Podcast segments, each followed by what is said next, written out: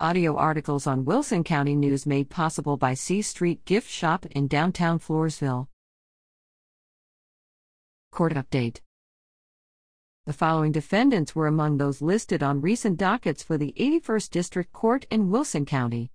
Troy Lee Favor Jr., 24, of Stockdale was charged in 2021 with sexual assault of a child after committing the offense in September 2020 with a girl younger than 17. On October 9, he pled guilty and was sentenced to serve 10 years deferred adjudication probation.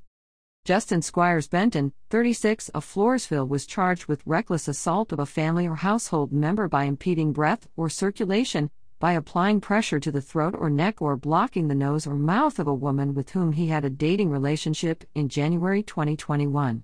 On October 4, he pled nolo contendere, no contest, and was sentenced to serve two years on probation.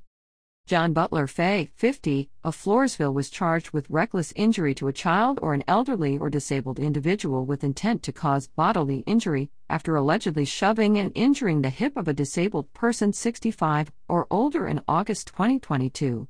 On October 9, he signed a jury waiver and is set to return to court to enter a plea October 24.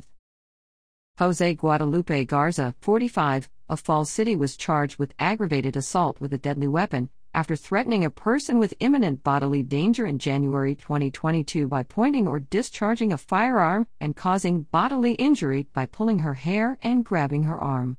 On October 4, he pled guilty and was sentenced to serve three years in prison. What is deferred adjudication?